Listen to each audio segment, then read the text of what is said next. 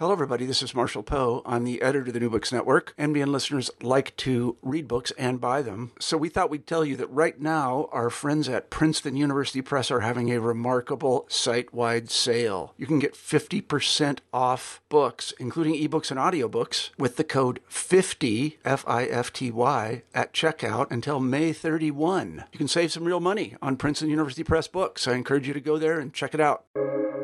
Welcome to the New Books Network. You're listening to New Books in Geography, a podcast channel on the New Books Network. I'm your host for today, Stentor Danielson from the Department of Geography, Geology, and the Environment at Slippery Rock University.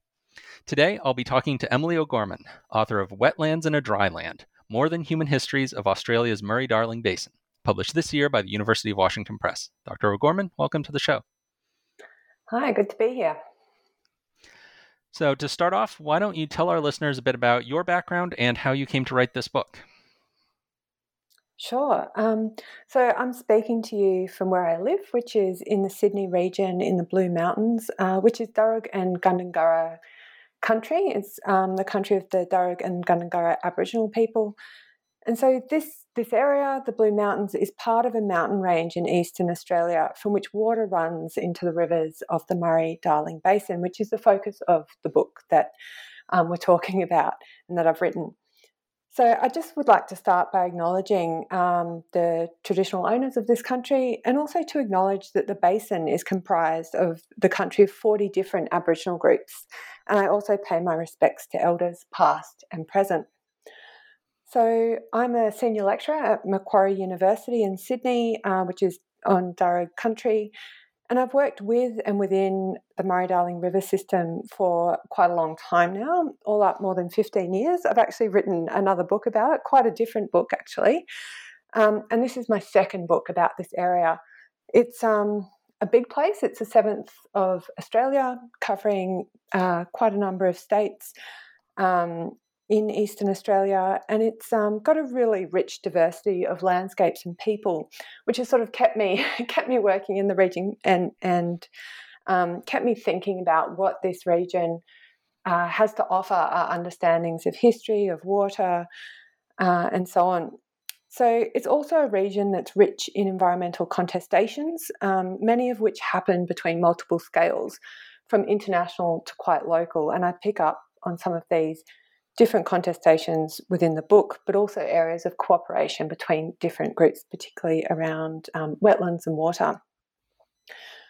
So um, I wrote this book, as I said, it's the sec- second book I've written about this region, and in some ways um, it reflects uh, my changing interest and also my changing thinking in relationship to that first book, uh, and also my continued, I guess, um, learning. I, as an academic, we're in this lucky position where we can keep on learning um, all the time. And I started working, I'm a historian by background, so did a PhD in history.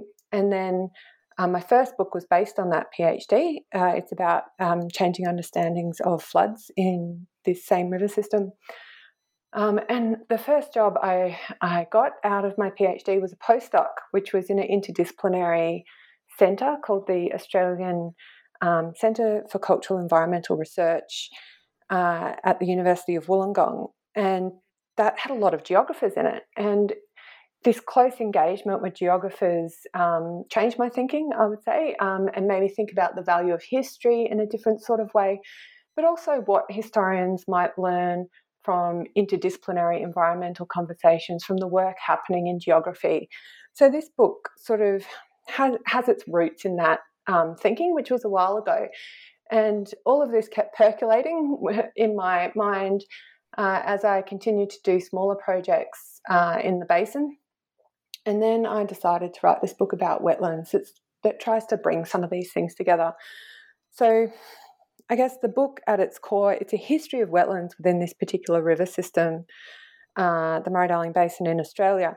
But it aims to show um, what this region can, can contribute to international discussions about history in relation to other fields, in relation to interdisciplinary conversations happening around more than more than human studies, more than human scholarships, multi species studies. Excuse me. um, and also international discussions about water and wetlands in this time of environmental crisis. So uh, yeah, it's quite different from my first book, and it try and it's sort of quite explicitly positioned in a fairly interdisciplinary space, while still um, while still looking at at at history. So it's trying to bring history into into this interdisciplinary space in a different sort of way, I suppose. Okay. Yeah, I appreciate the shout out to Wollongong there. I spent a semester there uh, many years ago, and they've got a lot of good geographers. They do. Um, they certainly do. Yeah. Okay, so the subtitle to your book uses this term more than human. And so that's a, pretty clear indication of where you're placing yourself in the field of theories about human environment relationships. But just to get all of our listeners up to speed, could you tell us what more than human means and why you think this is a productive approach for understanding the Murray Darling Basin? Sure. Um, so, how, how can we distill more than human approaches? So, I guess in essence, these are a set of approaches that have developed over the last couple of decades um, through a transdisciplinary dialogue. Um, so that um, transdisciplinary dialogue includes scholars from anthropology, geography, really important science and technology studies, um, particularly feminist science and technology studies, uh, philosophy, and a range of other fields. Um, and so through this dialogue, uh, the I guess the dialogue has shaped a set of interdisciplinary concerns um, that cluster around this uh, more, this concept of more than human um, scholarship and approaches, and I guess related to that, multi species studies, um, they uh, have a lot in common, I would say. So, in general terms, this scholarship, this interdisciplinary scholarship, rejects notions of human exceptionalism uh, that have sort of developed within Western traditions and that have helped to create a separation um, within Western traditions between nature and culture. And this division and separation and hyper separation of nature and culture has uh, at various times come to justify human exploitation of what has been framed as an externalized nature. So instead, these more than human approaches argue for a richer examination of socio ecological relationships, and that's really important, thinking of these things together socio, um, the social and the ecological, the political and the ecological um, but this can be encapsulated in the term socio-ecological, um, so that these richer examinations can more fully account for a diversity of actors, and importantly, that's the diversity of both human and non-human actors. So really core to these more than human approaches and multi-species approaches is diversity and multiplicity um, on lots of different levels and um, thinking about human diversity as well as non human diversity. So, one of the really important aspects of these approaches, I think, um, particularly in the way that I have been engaging with them, and I think that's really valuable for historians as well, is that um, there's an emphasis on situating, shifting modes of understanding um, so it's about the way um, knowledges change over time, but also are situated within particular power relationships, within particular um, cultural dynamics, um, sets of values, and so on. And that these um, shifting modes of understandings have been used to make sense of uh, and inhabit these relationships, and so help to co create the worlds that um, emerge from these more than human relationships. Um, so I think this is really useful for historians, for, for everyone, perhaps engaging with these more than human approaches, is to think about um, the emphasis that these approaches put on shifting modes of understanding um, that have been formed within specific histories, cultures, and more than human relationships, um, and that they've had particular consequences. Okay.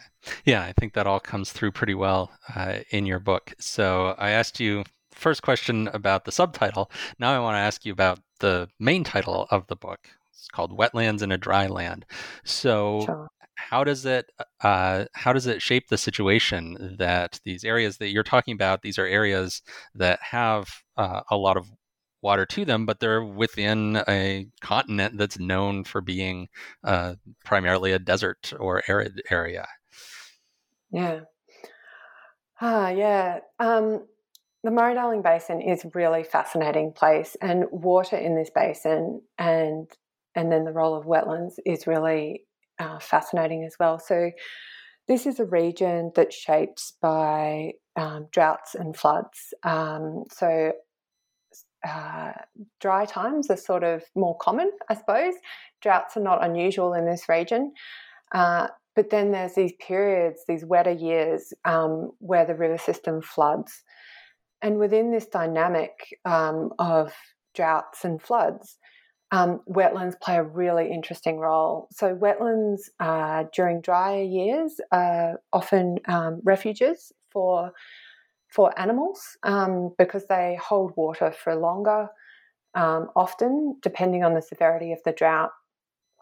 Um, and I guess in the context of climate change, they're playing a really interesting role where droughts are becoming longer, um, more intense, and the wetlands are in many cases drying out. So they're changing into more terrestrial um, ecosystems, I guess, in those drier periods, which is causing all sorts of problems. So I guess another motivation in writing this book is that that current context of climate change, where um, wetlands are um, the role of wetlands is changing, I suppose, and wetlands are changing under this anthropogenic climate change.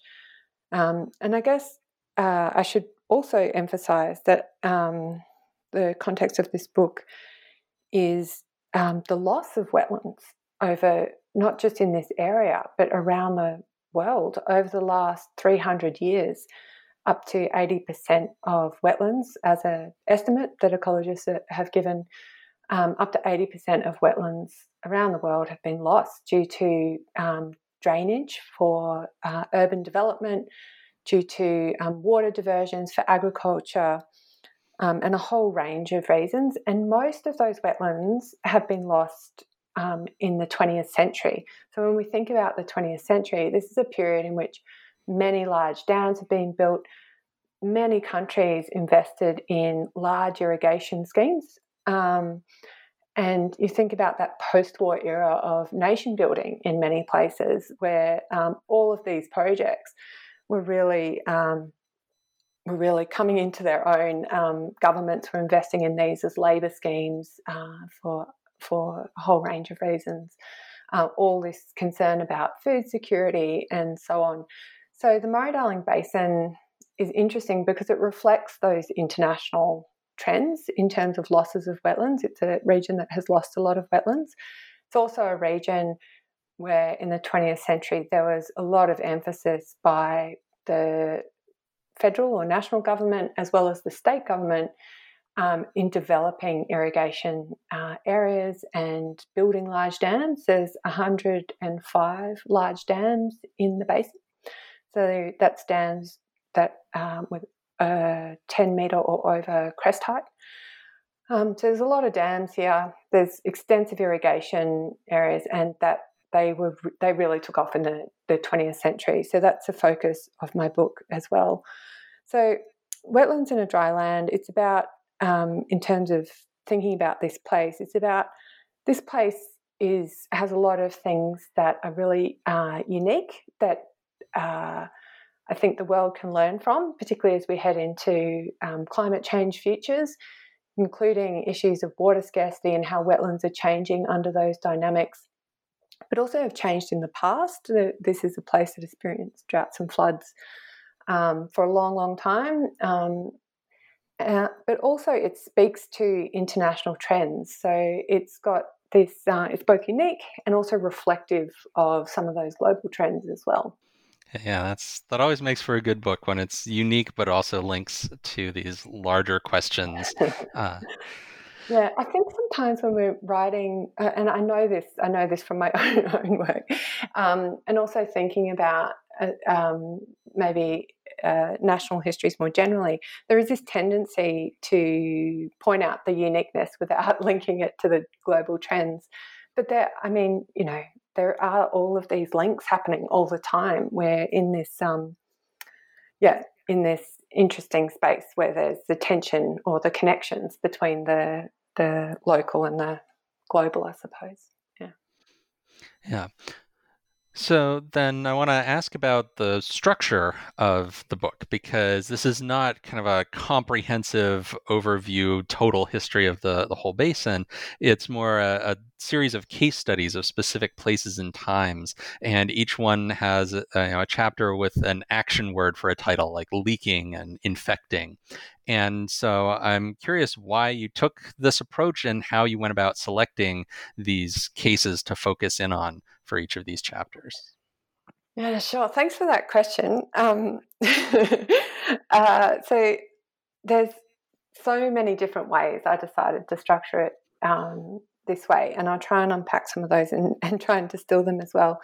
So I guess one one aspect is that in engaging with more than human approaches and bringing them into conversation with environmental approaches in environmental history as a field, um, one of the things that more than human approaches really emphasize, and when we think about situated knowledges, is that um, is that the grand narrative it tries to break away from a grand narrative, from something um, that has a sort of a sense of a, a um, overarching history that tries to be um, totalizing in some sense. Like it's not about this is the history of wetlands in this area. This is a history that is, uh, and it's sort of trying to situate this as this book as um, coming from a particular set of perspectives and a particular set of approaches is trying to situate, um, I guess, myself and my approaches uh, in relation to the basin. So it's trying to um, get away from a sense that this is the history, which I don't think many historians um, these days would um, claim explicitly. But in taking this structure, I'm trying to um, uh, make that really clear, I suppose. So rather than than having um, like uh, in the beginning, this is what happened, and then and then this is all the things that happen. This is the end. I'm taking a more sliced approach, um, and that's yeah, so that that so that that situatedness uh, is really clear. The other reason I wanted to take a thematic approach is because throughout the book, I'm really interested in a dialogue between the past and the present. So each chapter is about engaging in that dialogue.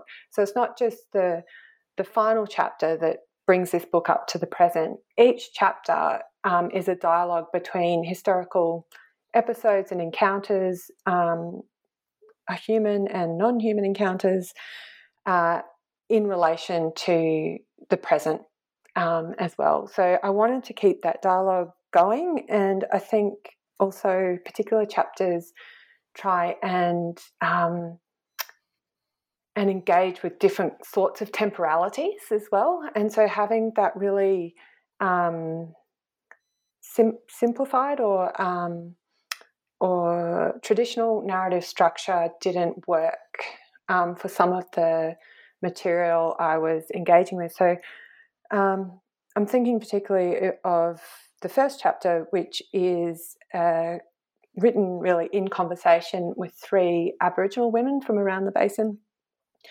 Uh, and I wanted to engage with, um, you know, the different um, temporalities happening um, in our conversations, and particularly in um, in engaging with their weaving practices. I wanted to bring out um, different sorts of um, temporalities. So that's one reason, or that's maybe two reasons. So another reason that I've ended up with these particular themes is that actually when I was first starting this book, and this was quite a long time ago, um, probably about five or six years ago, when I was first thinking about this book and sketching out a chapter structure, I actually had the structures chap uh, the cha- excuse me the chapters structured um, around particular uh, animals or plants. So that was my idea that each chapter would engage with particular animals and plants. And I was then at the Rachel Carson Center for Environment and Society in Munich, which is a wonderful place where scholars from around the world gather who are in, um, in the environmental humanities. And um, I was workshopping this structure with some people, and one person in particular, Celia Lowe, an anthropologist um, in the US, oh, from the US, um, then at the Carson Center, said, um, I think the more important thing here is processes, and maybe think about uh, structuring your book around processes. And this stayed with me. So I continued and I didn't want to give up the animal plant structure. So I kept thinking, well, how can, how can I bring these together? Should I focus on processes? Should I focus on particular animals and plants? And I kept thinking about it, kept reading and developing my thinking about more than human approaches and scholarships. And of course, um, scholarship in that field kept happening um, and moving on. And so I thought, well, I think the best way for me to structure this is actually around um, concepts and processes that draw attention to sets of relationships. Because more than human approaches are really about sets of relationships. It's not about the humans and non humans, it's about more than human sets of relationships that include human humans and non humans.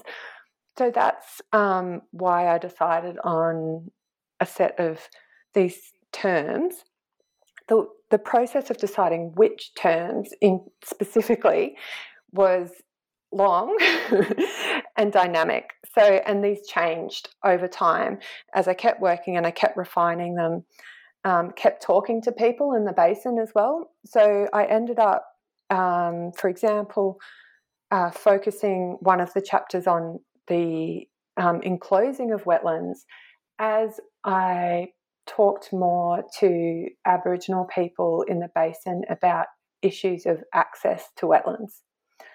And so that is how that took shape, and that um, sort of in dynamic dynamic relationship with people I was speaking to, with the archives I was working on.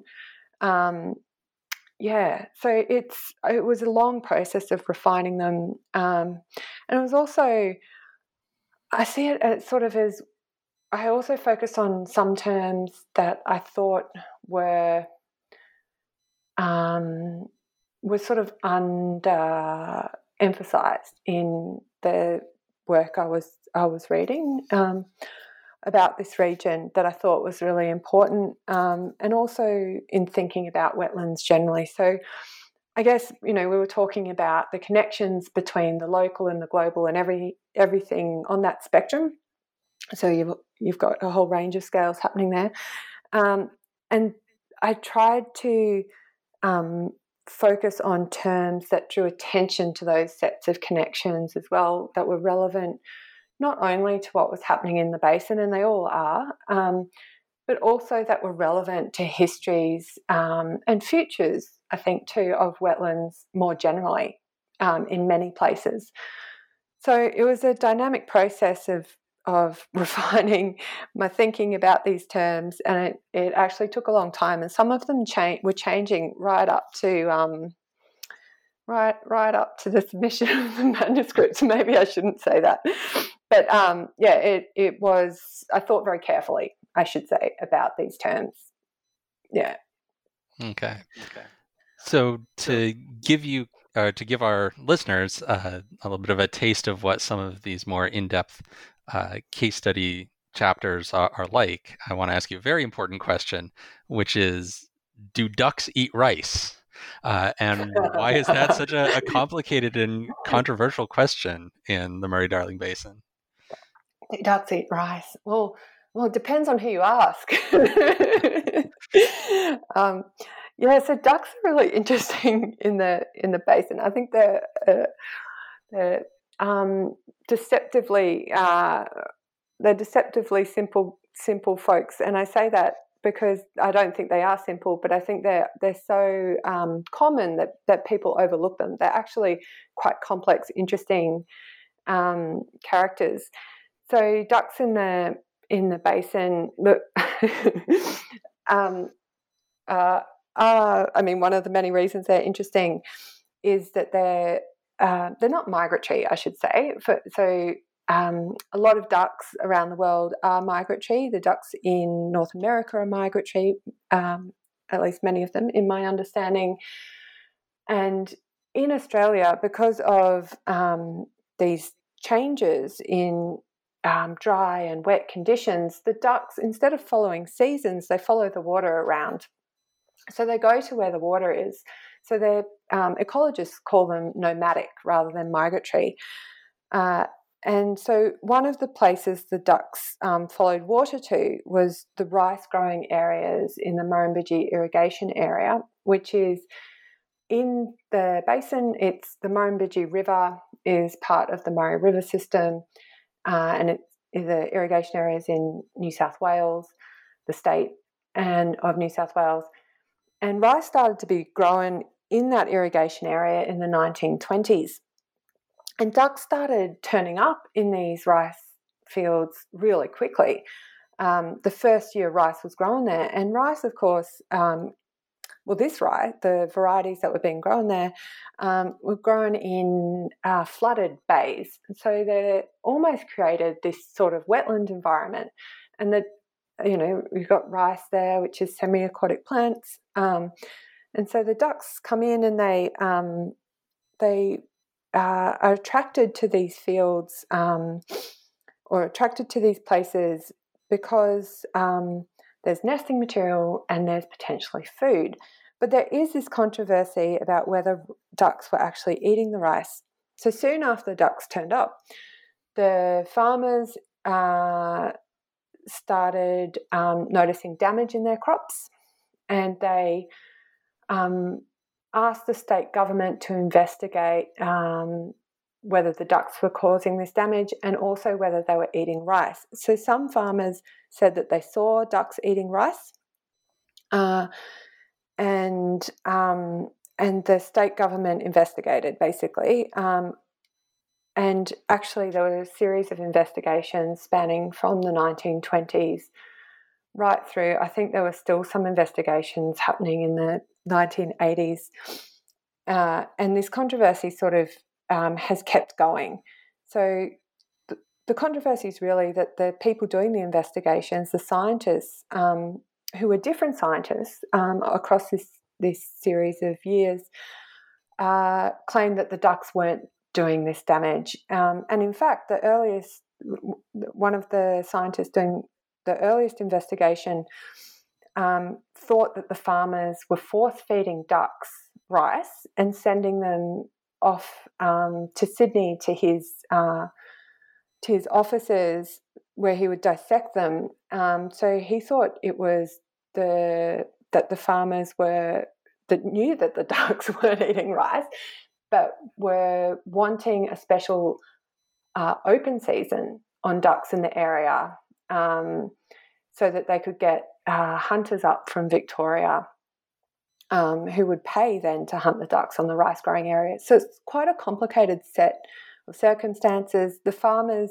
were adamant the ducks were doing damage. Um, and later on, uh, as so I should say, many of the farmers um, were were new to farming. They were recruited from the state government to come to this irrigation area to start farms, but they often had very little farming experience, and it's a part of a much bigger history in Australia about uh, uh, getting um, people from particular backgrounds, particularly European people, um, onto small scale farms, which would have a sort of civilizing benefit. Um, but they often didn't have farming backgrounds. So as the farmers got more experience uh, and new irrigation areas sprung up, in some of those newer irrigation areas um, later on, those farmers started saying ducks were doing damage. But in the more established farms where farmers had more experience, um, the ducks weren't such an issue anymore. And so this this question comes out about, well, maybe the maybe it was the farming practices. So one of the ideas was that if you if you sow a field as a farmer, um, but the or, or, a paddy rather, um, but the paddy's not even, or um, you haven't uh, sown the, the rice grains properly, um, you'll get poor germination, which creates um, areas where there's no rice, which means the ducks come and settle there because there's open space, and then they keep swimming in the paddy and push the other rice down. Um, yeah, but one, I guess, one of the other things in terms of ducks eating rice is um, farmers wrote testimonials to the scientists um, saying from the earliest uh, times um, of concern that they were having over ducks doing damage, uh, that the water was spreading across the, the rice bays, um, and and ducks were in front of the water eating the the rice grains and so on. So there's these eyewitness accounts of ducks eating grains. The scientists thought the ducks were being blamed for damage that other birds were being were actually doing. They thought that the crows were actually eating the rice.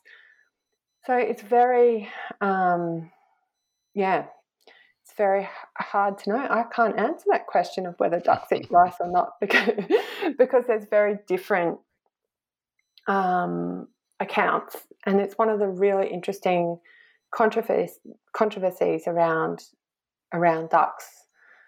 Yeah, um, and it continues. You know, there there are still special open seasons declared on ducks in these areas with the idea that they're damaging rice.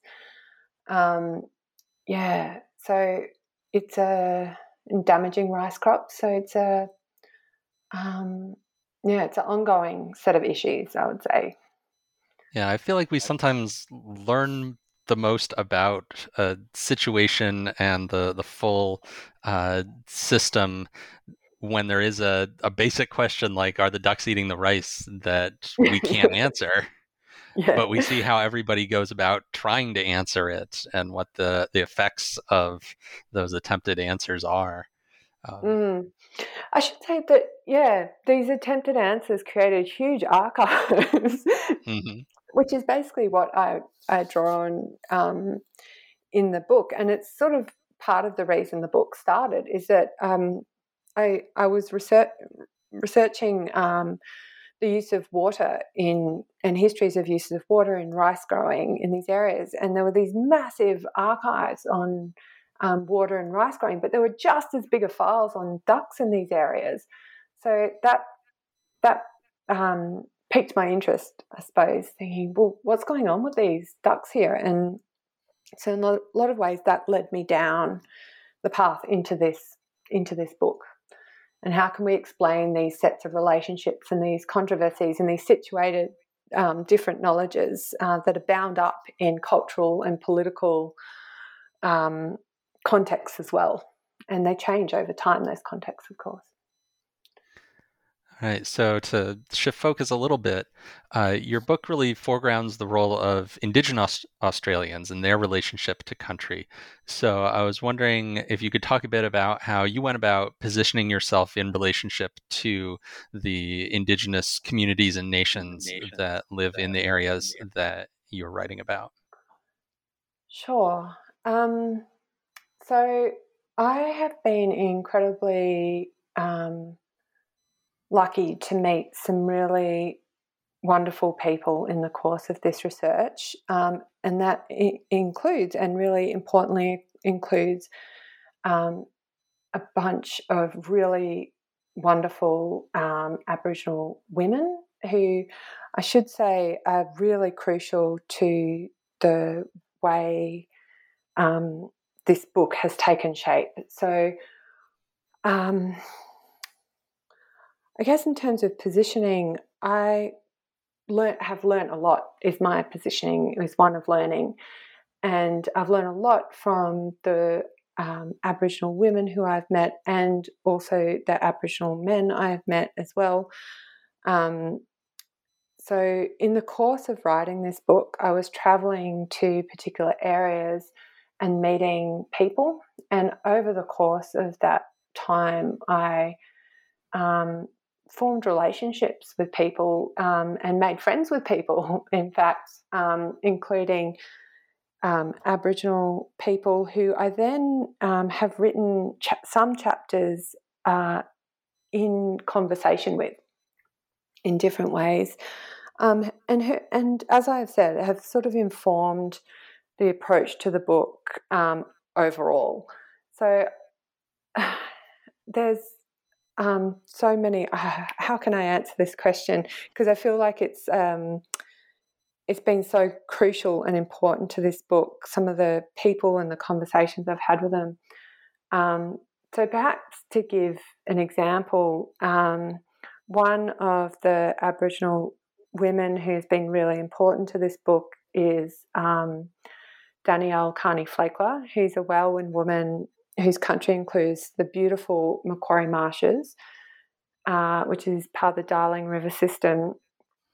And we um, first met, and have known of Danielle for a long time because she has been really senior in different water management positions in New South Wales and in um, and in Aboriginal cultural heritage positions in New South Wales as well, uh, and environmental conservation. Uh, so I've known of her for a really long time, and uh, there was a conference um, happening at Macquarie University on wetlands, and myself and someone else organising a session, my co-organizer, we invited Danielle to come and talk about some of the work she was doing out at the Macquarie Marshes in terms of cultural burning um, of the wetlands, uh, which needed to happen in concert with um, dam releases, uh, water water releases from dams, which um, flow down to the marshes. So we invited her to come and speak. Um, and following the conference, uh, which included environmental scientists as well, and was in fact run by environmental scientists um, who who work on the Macquarie Marshes. Um, uh, so a group of us who had been at the conference went to the marshes. Um, so Danielle had come to Sydney to give this talk, and then we were going to her country, and she um, came and met us and um, spoke to us about the marshes and um, told us so much about the Wailwan history of the area. And that was a really um, wonderful experience, very privileged experience to um, listen to Danielle. Um, and through that, we started a, a conversation. So I, um, Danielle, and my, uh, Danielle and my, my conversations, particularly about weaving with sedges from the marshes, is a really strong aspect of the first chapter, which focuses on weaving, um, but also picks up issues of access to wetlands, water politics of wetlands, um, but also intergenerational um, knowledge uh, and so on. So that's really important to that chapter. But that chapter is one part of a of a bigger set of conversations Danielle and I are having. So we're also working on a another project, um, which is about Wailwan women's knowledge, which Danielle um, had already initiated and was bringing me in as a historian to think or to revisit colonial archives and see what is in there, reading against the grain, rereading colonial archives for Wailwan women's knowledges. So I guess, yeah, so my um, engagement with Aboriginal people in the basin is one of learning, it's of reciprocity, and this book is is one part of a whole lot of other um, things that I'm doing with um, and collaborations that I'm that I'm having. Um, so yeah, I don't know if that completely answers your your question, Stentor. Yeah, I think that's I think that's good, um, and so I think we've given our listeners a, a, pretty good idea of what to expect if they pick up this book. So I'd like to close out our interview by asking you what you're working on next. What kind of projects are you taking up now that this book is out? Ah, so I guess I've already hinted at some of that, which is um, through this book, I have um, I have started or become involved in um, co co-created a bunch of collaborations with different people. So that includes collaborating with Danielle. It also um, includes a collaboration with uh, some colleagues at Macquarie uh, University who are geographers, um, environmental scientists at the University of Canberra, and Gomeroi Kamilaroi custodians, whose country includes the Gwydir wetlands. Um, and we're doing we're doing a collaboration that's really centered on uh, enabling healthier um, country uh, in in Gomeroi Kamilaroi country, focusing on the Gwydir wetlands and a few other sites as well. Um, and that project has been um, co-created and is and is being led really by Gomeroi Kamilaroi custodians. So, um, along with those collaborative projects, I am starting into the next big, big um, sort of book project as well, which is uh, going to focus on, and this may change, of course, um, is going to focus on international wetlands conservation. So, one of the things I became really interested in while I was working on this book is post war environmental and wetlands conservation. And just to background that, one of the things I looked into while I was doing this book is this category of wetlands. How, because as I was reading through this book, uh, reading through the archives and reading through various sources, I um I was noticing, you know, that that wetlands only starts to emerge as a as a term really um, in the international arena in the 60s and 70s. It's used a little longer in the the US, um, but it gathers this international um, uh, usage in the second half of the 20th century and is laden with values of conservation. So, this idea of, or this concept and category of wetlands is really about reframing, um, you know, swamps, marshes, and so on as these miasmic places into wetlands, which are places worth conserving. So I've become really interested in this post war era of wetlands conservation um, and particularly why did wetlands become a focus of international environmental conservation? What is it about them that made them um, this uh, be taken up in these these international arenas. So that is what I'm I'm starting into. All right. Well, we will be looking forward to that in the coming years here. So, uh, Dr. O'Gorman, thank you so much for coming on the show. Thank you very much, Stentor. You just heard a conversation with Emily O'Gorman, author of Wetlands in a Dryland More Than Human Histories of Australia's Murray Darling Basin, published this year by the University of Washington Press.